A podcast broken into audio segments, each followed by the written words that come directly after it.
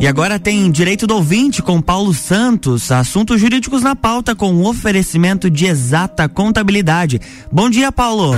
Bom dia a todos, sejam todos bem-vindos ao Direito do Ouvinte, seu bate-papo semanal sobre conteúdo jurídico, chegando para o episódio número 123, em nome de Exata Contabilidade. Nós vamos levar um pouco de informação e cultura jurídica para você de forma leve e de forma descomplicada. Nosso programa também pode ser acessado pelo Spotify, na, na modalidade de podcast, onde você encontra todos os episódios lá que já foram ao ar e estão disponíveis. Nas redes sociais, a nossa conta está no Instagram, em arroba Direito do Ouvinte, para você obter mais mais informações. Entrevista do dia de hoje, convidei o procurador da República aqui de Lages, Nazareno Jorge Alen Wolff. Vamos bater um papo sobre a atuação do Ministério Público Federal, principalmente eh, na questão voltada, né, dentre outros assuntos, na, na, questão do meio ambiente aí, que nós temos aí PCHs, nós temos termos de ajuste de conduta, tem um monte de coisa para falar. Doutor Nazareno, bom dia, seja bem-vindo ao. Bom dia, bom dia aos ouvintes da RC7, bom dia, doutor Paulo, estamos aí com esse friozinho de Lages. Muito obrigado, é isso aí mesmo. Doutor Nazareno, é, a ideia da entrevista foi porque nessa semana, agora na última segunda-feira, nós tivemos uma audiência pública ali na, na Associação Empresarial, na ACIL, em que retomamos a discussão sobre as PCHs, né?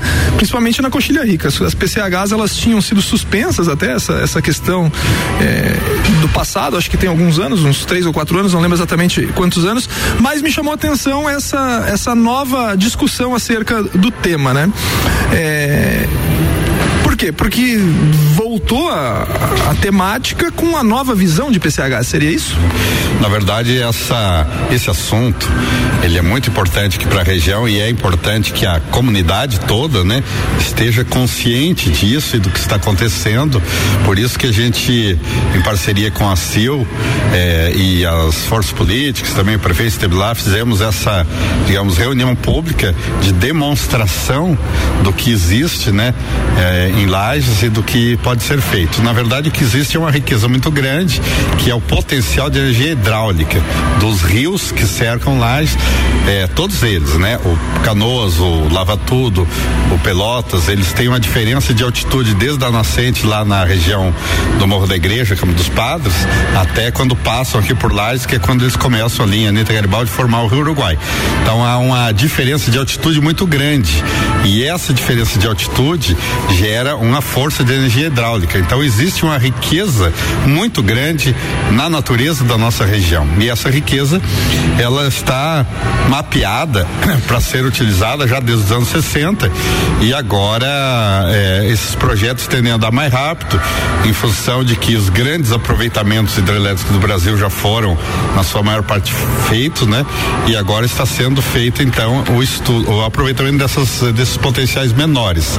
No caso, principalmente é, da Coxilha Rica, que é um anel formado por três rios lá, o Lava Tudo, Pelotas Pelotinhas, existe um mapeamento para que sejam feitos pequenos aproveitamentos em torno da Coxilha Rica, interformando uma verdadeira constelação de unidades geradoras de energia elétrica com baixo impacto, porque os reservatórios são pequenos. Mas além disso, existem projetos no Rio Vacas Gordas e no Rio Caveiras. É interessante quando o senhor fala da dos potenciais hidra, hidra, eh, hidrelétricos do Brasil que já foram utilizados, mas se nós analisarmos, por exemplo, voltando no tempo, aí década de 70, uma construção de uma usina hidrelétrica de Itaipu, gera um impacto ambiental muito grande, gerou na, na época, né, óbvio, e, e demanda uma construção muito, muito volumosa, com muita, muita, não só do impacto ambiental, mas o volume de construção, né? Óbvio que gera energia para muita coisa. Mas essa questão das PCHs, o, o impacto ambiental ele é bem menor comparado a, a uma hidrelétrica de grande porte dessas aí. E o resultado, não só para geração de energia, para a matriz energética do país, que a gente está vendo agora que está em, em, queda, tá com os reservatórios estão vazios, mas também gera divisas para o município e para a localidade onde ela está sediada, né? É. Não, sem dúvida o impacto é menor, porque alaga menos, desmata menos. E outra coisa relevante, é, as grandes usinas dependem do represamento da água, né? Essa água fica represada, forma uh, artificialmente uma grande queda e depois vai soltando conforme a necessidade de geração. Então, se a gente, por exemplo, passar no Rio Pelotas aqui na Ida Pravacaria, você passa lá, às vezes o lago está alto, às vezes o lago está baixo. Por quê? Porque quando o lago está alto, o que existe ali é energia elétrica represada. Quando solta a água, então passa por dentro e gera. E como o sistema brasileiro é integrado, há uma gestão é, é, nacional dos reservatórios. Então, às vezes, por exemplo, tem pouca água no norte, no centro do país, no nordeste, e aí é, é gerado aqui e inserido no sistema. E às vezes é o contrário, né? Então, é, ela é energia armazenada. No caso das PCHs, normalmente não funciona assim nesses grandes reservatórios. Ele é meio que um desvio de uma parte do curso do rio naquele segmento ali. Fica uma vazão sanitária ainda no, no leito normal do rio e no resto é formado um duto, às vezes um túnel, né? E uma parte da água passa ali e gera uma turbininha. Então eles são é, de menor impacto tanto para na questão da supressão de vegetação, como também na questão do represamento da água, né?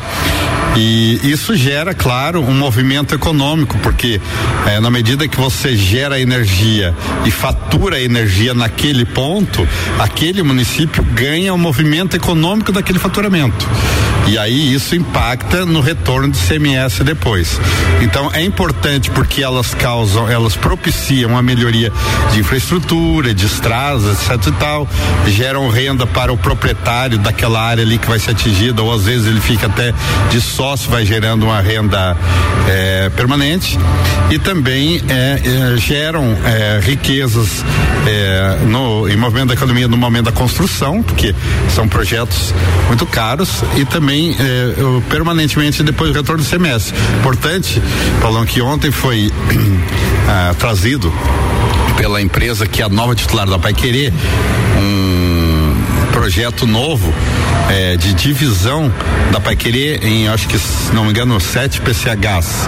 E aí é, preserva o alagamento do passo, é, preserva o passo Santa Vitória contra o alagamento, não vai ser mais alagado e gera uma série de, de pequenas usinas. Então, isso tudo é, significa um, uma oportunidade de investimentos para lá. E aí, somadas as hidrelétricas do Pelotinhas e do Lava Tudo, só ontem, pelo orçamento preliminar que eles apresentam, veja, veja o significado disso. Nós vimos ali que há uma possibilidade de investimento de até 3 bilhões de reais em lajes para a construção dessas Isso gera receita, esse, nesse montante total, gera receita para o município, em, em emprego, movimentação da economia, tudo, todo, todo, todo esse, esse, esse porém. Mas eu, eu faço uma outra análise, percebendo toda essa, essa diferença da manutenção do Passo Santa Vitória. No, no, no segundo bloco a gente vai explorar essa questão do patrimônio histórico, mas diminui também a questão de indenizações, né? É, diminui sim. Esse é um, fator importante na, na, na, na, conta da implantação das usinas, o valor da indenização para os proprietários eh, lindeiros, mas é, principalmente a questão da supressão de vegetação, porque antes o reservatório era grande, então a área inundada era muito maior, subia o Rio Pelotas e o Rio Lava Tudo são rios encaixados, são praticamente cânions, né? E aí a água sobe então pela encosta e tem que desmatar ali.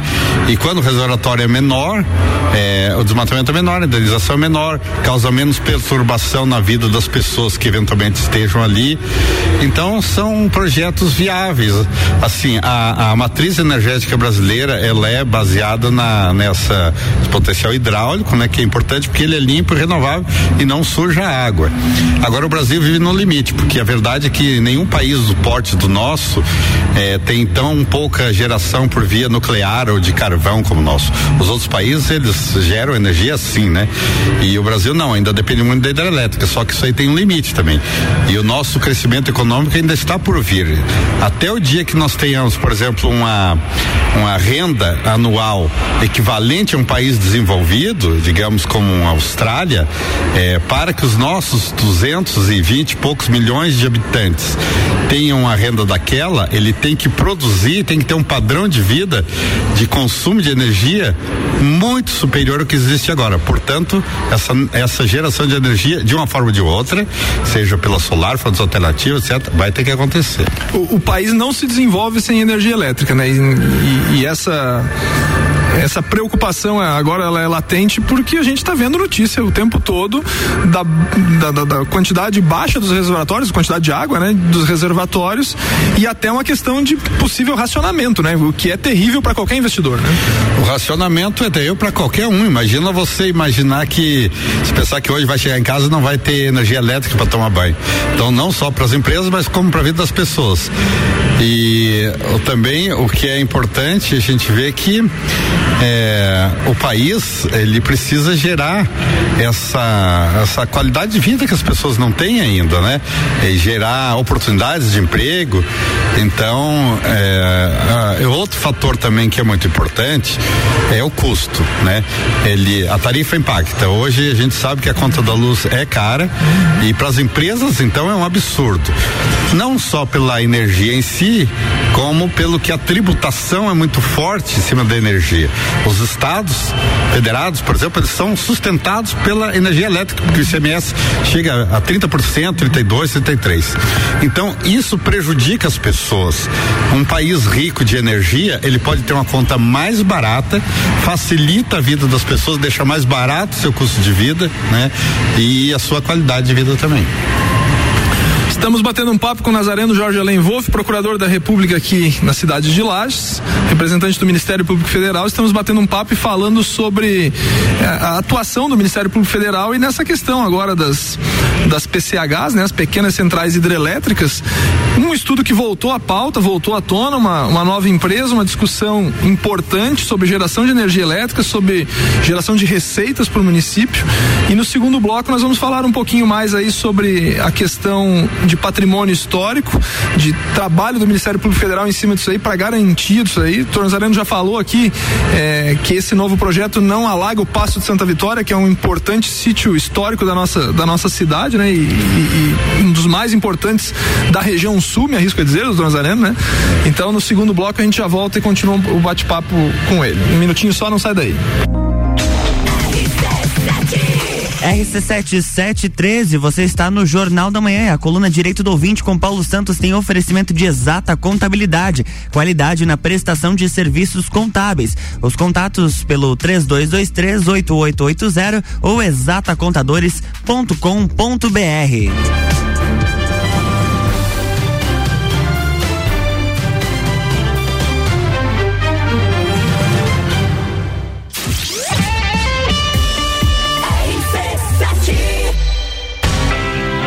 A gente é pop, a gente é rock, a gente é conteúdo até na música. Semana do Rock RC7, 12 a 17 de junho. Apresentado por mestrecervejeiro.com. Patrocínio Galeria Bar. O rock invade a programação RC7. Exata Contabilidade. Atua no mercado há mais de 10 anos, atendendo empresas de serviços, comércio e indústria. Todos os tipos de tributação, simples nacional, lucro presumido e lucro real. A Exata Contabilidade realiza planejamentos tributários com segurança jurídica. Possui profissionais capacitados atendendo nos serviços fiscais, societário, trabalhista e previdenciário. Exata Contabilidade, na rua Frei Gabriel 538, no Centro Executivo José Mon, quarto andar. 3223 8880. RC7715, Jornal da Manhã, a coluna Direito do Ouvinte tem oferecimento de exata contabilidade, qualidade na prestação de serviços contábeis. Contatos pelo 32238880 ou exatacontadores.com.br.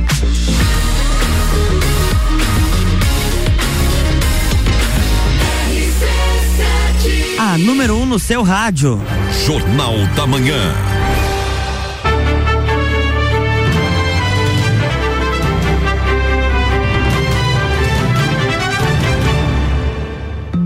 Bloco 2, estamos de volta. É contigo, Paulo.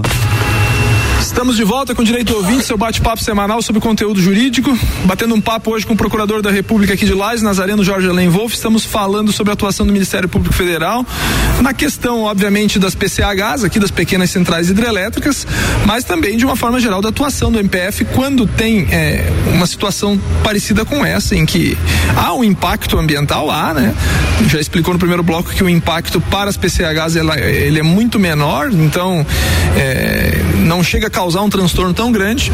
E aí me, me, me, me salta aos olhos, me chama a atenção que esse novo projeto, dona Zana, já vou entrar nesse papo, é, não afeta o Passo de Santa Vitória, né? O Passo de Santa Vitória, como eu disse no final do primeiro bloco, talvez um dos sítios históricos mais importantes para o sul do Brasil, né? Da, da, da criação. Lages cresceu a partir do Passo de Santa Vitória, cre, iniciou, e tem até um, um, um artigo do Dr. Nazarena que diz que talvez Lages não fosse a mesma cidade, não fosse o Passo de Santa Vitória. Então fico feliz com essa informação que já não, não inundaria, não inviabilizaria, que era o contrário da outra, da outra discussão e do outro projeto.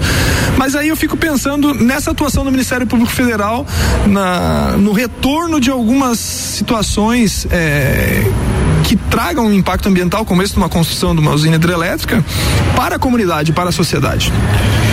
O MPF tem essa responsabilidade, né, de cuidar do patrimônio ambiental e do patrimônio eh, material eh, que pertence a todos, porque é da União e dessas indenizações do patrimônio cultural. E na verdade a gente sempre esteve atento a isso. Instauramos inquéritos de serviços públicos desde a fundação da Procuradoria em Lages em 2003 e já fizemos muitos bons acordos que a gente tem participado de todos esses licenciamentos e, e conseguindo regularizar isso, proporcionando grande melhoria econômica, social, eh, principalmente naquela região ali de Anitta Garibaldi, Abdom Batista, Machadinho, quando houve a implantação daqueles grandes empreendimentos lá. Nós tínhamos uma situação que eu estava dizendo ontem na, na, na reunião, segunda-feira na reunião, as pessoas não tinham, elas não tinham documento das terras para serem indenizadas na costa do Rio Pelotas. Mas é, isso não era o pior. A usina não podia pagar porque eles não tinham documento, né? Mas não tinham nem documentos pessoais. Eram caboclos, numa situação muito antiquada mesmo, que viviam lá plantando uma rocinha de milho na costa do rio, numa sessão que tinha sido feita lá, uma posse antiga, e puxando num cargueiro de cavalo, uma mula, enfim, até em cima para vender um saco de saco de milho. Ali tinha região quilombola, né? Ou não? Não, não é quilombola, era o botocudo mesmo, aquele mistura do caboclo, como nós, assim, o português, caboclo, índio, enfim, eram essas pessoas mesmo, mas eram pessoas que viveram à margem, né, da atividade econômica e não tinham qualificação, não tinham eh, nem documento pessoal. Em, muitos casos ali a Baeza, por exemplo, teve que fazer o documento da pessoa para depois fazer o documento da terra, para depois poder pagar ele ou dar uma casa na cidade, etc e tal. Hoje mudou muito porque a, tudo evoluiu, mas elas, eh, esses empreendimentos, eles trazem um investimento e uma evolução econômica. Então a gente tem que cuidar disso e nós fizemos muitos acordos bons, por exemplo, eh, quando a gente fez o acordo de licenciamento da hidrelétrica de Portão lá no São José do Cerrito, eh, nós fizemos, pegamos um milhão de reais e compramos o acervo do Museu Tiago de Castro. Nós compramos, foi um acordo do da Procuradoria da República em Lages com a 13 terceira Promotoria de Justiça do MP estadual demos um milhão de reais para o filho do Tiago de Castro, pegamos aquele acervo todo que ele queria vender privado e doamos para o município de Lages para ele cuidar, porque é um patrimônio cultural extraordinário, talvez o mais importante ali. Esse patrimônio do, do Tiago de Castro é o que está hoje no antigo fórum? É, na verdade o, o Tiago coletou, fez um museu particular e depois a prefeitura já vinha ajudando ele ou pagando aluguel ou quando recebeu aquele prédio do fórum, que é antes ali era da Justiça, quando foi construído o novo, o, o Tribunal de Justiça deu aquele fórum antigo para a prefeitura. E aí o museu já tinha eh, mudado para lá e a prefeitura mantinha, né? Então nós compramos e doamos o acervo, né? Que é fabuloso. Eh, outras coisas, por exemplo, o casarão do Juca Antunes, que é uma casa eh, do século XIX, que precisa ser preservado, que tem poucas remanescentes hoje em Lages, não sei até se tem outras. Salvo engano, o casarão Juca Antunes é a casa mais mais antiga de pé de laje. É, eu acho que sim, é. E é uma arquitetura portuguesa, né, que precisa é, ser preservada. Então ali nós também compramos e foi reformado com um acordo de licenciamento ambiental da hidrelétrica de Garibaldi. E outras coisas, por exemplo, a sede do IMA ali na Joca Neves, a gente comprou com isso. O próprio helicóptero da Polícia Militar, que hoje atende lá, foi comprado com dinheiro de compensação.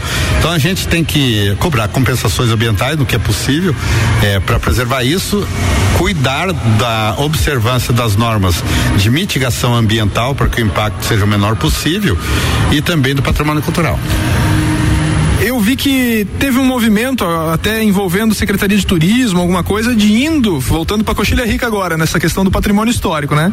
De indo até o Passo de Santa Vitória, mostrar para esse pessoal do turismo, é, várias pessoas envolvidas, não só da prefeitura, né? Envolvidas com o turismo, naquele cemitério histórico que tem lá para cima do Passo Santa Vitória, perto. É, eu lhe pergunto, com essa possível ou essa discussão acerca da, das PCHs do Pai Querer, tem algum projeto interessante para o Passo de Santa Vitória e hum, para outra, outra, outros sítios históricos da Coxilha Rica? Pergunto isso por quê? Por conta de um artigo que eu já li escrito pelo senhor sobre a importância desse ponto histórico para nossa cidade. Nós fizemos uma trilha há uns dias atrás lá por provocação do secretário Joinha, que é, cuida do turismo e também do Tiago Cordeiro da Secretaria da Agricultura e fizemos uma caminhada porque hoje você não chega de automóvel lá, precisa caminhar pelo menos os dois quilômetros e meio é, e poucas pessoas de Lares inclusive conhecem aquele local que é o limite sul mais extremo do município, onde ele é banhado pelo Rio Pelotas e do outro lado já está o Rio Grande do Sul, né? E é, foi uma caminhada interessante. A ideia é que a prefeitura trabalhe alguma coisa para o desenvolvimento do turismo, porque existe uma pressão é, e uma demanda de turistas para conhecer e tal. Agora, o que eu disse, inclusive aquele dia lá, é que realmente Lages não deveria nunca ter negligenciado esse marco histórico que ele é conhecido mundialmente, porque na verdade Santa Vitória era uma divisa de país, porque a colônia portuguesa até 1750 ela vinha só até aqui, né? E era Lages pertencia à capitania de São Paulo. Do outro lado, a capitania de São Pedro do Rio Grande, na verdade, pelo Tratado de Tordesilhas era espanhola. Quando eles fizeram o acordo de Madrid de 1750, então se estabeleceu que o, a ocupação, o, o limite seria a ocupação, mas aí vinha a questão, aonde é a ocupação? Porque os espanhóis estavam do outro lado e os portugueses aqui. Então o Rio Grande não era português. E, e São Paulo e, o, e, a, e a coroa portuguesa queriam consolidar aquilo. Então virou um ponto de conflito e lá já foi divisa de país. E o Santa Vitória era o marco inicial, isso é de antes da, da fundação da vila, né? O, o, o a guarda e a, e a, e a alfândega, digamos, foi estabelecida antes da fundação da vila. Quando o governador de São Paulo, Olímpio Mourão, pediu para o Correia Pinto fundar a Vila de Lages, recomendou que fizesse nessas eh, 60, 100 léguas eh, longe do passo, para ter uma certa segurança caso houvesse uma invasão de algum exército inimigo lá. Então a vila existe também para, de certa forma, guardar o passo. E depois o que aconteceu? O passo foi desativado, a rodovia foi feita pela lateral e as pessoas abandonaram, a prefeitura abandonou. Mas esse caminho histórico ali, e a, o registro histórico existe, o Rio Grande do Sul valoriza muito isso e é preciso que cada vez mais se valorize isso. Alguma ideia especial pro, pro Passo Santa Vitória? Revitalizar acesso, fazer um museu, alguma coisa? Eu até ia sugerir, vou sugerir então, é, que você converse com os secretários, porque essa é a televisão deles.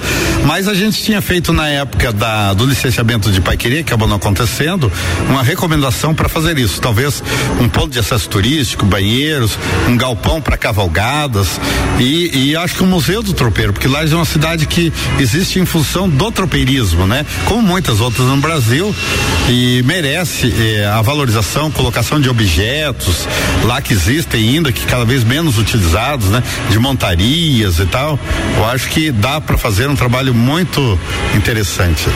É, é a devolutiva, o cálculo para essas, essas compensações ambientais, como o senhor falou das outras usinas, que, que virou o Casarão Jucantunes, que virou o acervo do Tiago de Castro, tudo isso daí, o cálculo disso daí é feito por área, por, por, por espaço degradado, alguma coisa assim nesse sentido, não? É, existe várias formas, na verdade é isso.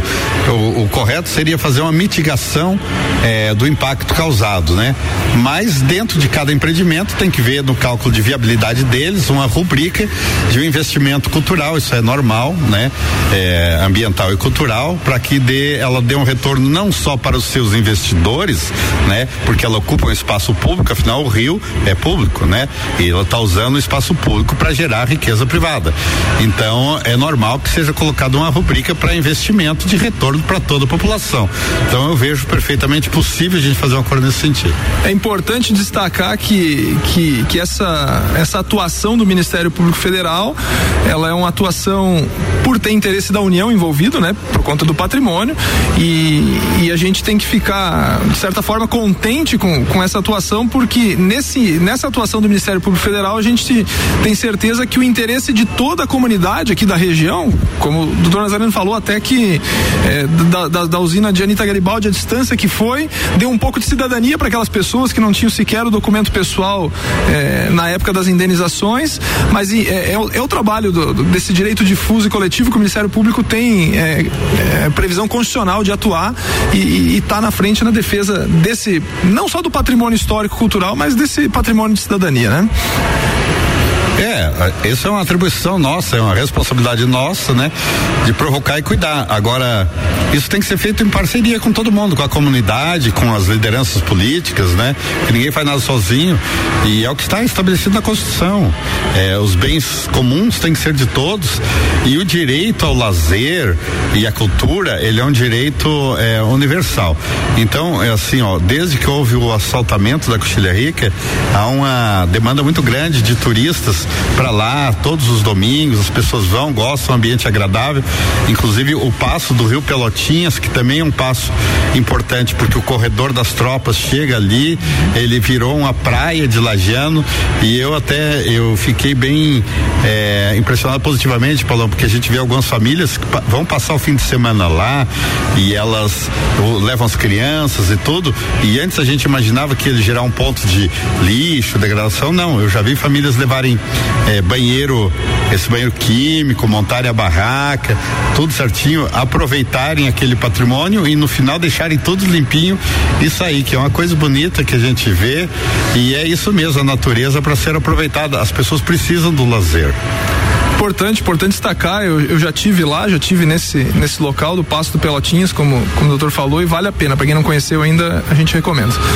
Doutor Nazareno, nosso tempo chegou ao fim. Muito obrigado pela, pela entrevista. Muito bom saber um pouco mais dessas questões econômicas e da defesa do patrimônio histórico e cultural. Eu sou um apaixonado, assim como é. não conheço tanto da história de Lages como o doutor Nazareno, mas sou um grande apaixonado pela história de Lages. Eu acho que quanto mais gente souber e tiver conhecimento, melhor para nossa cidade é. Mais gente vai ajudar a cuidar, como o exemplo que ele deu agora das famílias que estão indo lá e aproveitando a coxilha rica e, e, e, a, e as, e as belezas que ela tem. Então, esse é o interesse de todos nós. Muito obrigado. Suas considerações finais. Ah, a gente que agradece, é importante esse teu trabalho de divulgação para as pessoas. É importante que provoquem também as outras esferas políticas e estamos sempre à disposição, Paulo. Valeu, muito obrigado, um bom dia a todos e até a próxima semana. Um grande abraço. Abraço, Paulo. Coluna Direito do Ouvinte com um oferecimento de exata contabilidade. Jornal da Manhã.